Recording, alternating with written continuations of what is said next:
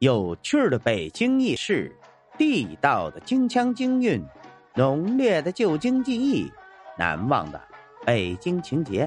大家好，我是五环志哥，今儿咱们来聊聊清末著名的窝脖范茂贵。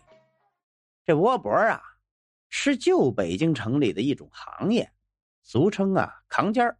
在这个行业中，比较有名气的就属范茂贵了。在清末的北京城，一提到窝脖，无人不知，那是无人不晓啊。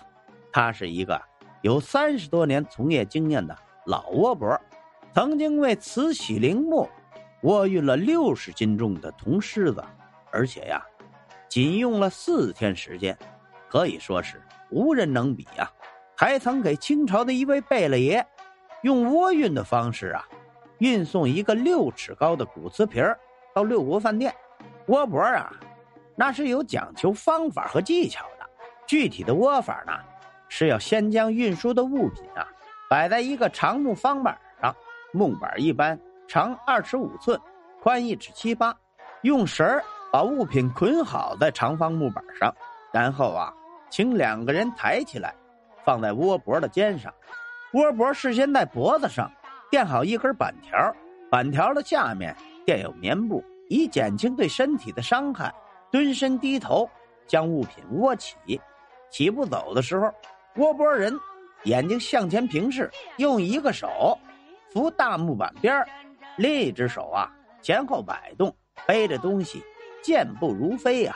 到了地方之后啊，下尖时呢，也要有两个人把东西抬下来。干这一行的人呐，一般啊都是为人家搬家。或者是带人送嫁妆，极少数窝脖人为皇室扛运贵重陈设，或者说是高大笨重易碎的物件。可见呐，范茂贵能为贝勒爷窝运瓷瓶他的窝运功底呀，那还真不是一般呢。这行业干时间长了，人呐就会留下残疾。一般从业者的脖子上都会有一个大包，有的呀还被压成驼背。所以呀，这窝脖。那可不是一件容易的事他们挣的呀，都是辛苦钱啊。好了，今儿咱们关于清末著名的窝脖范茂贵，咱就聊到这儿。如果您喜欢这个节目，欢迎您订阅、转发、评论、赞助，您的支持就是我前进的动力。咱们下回再见。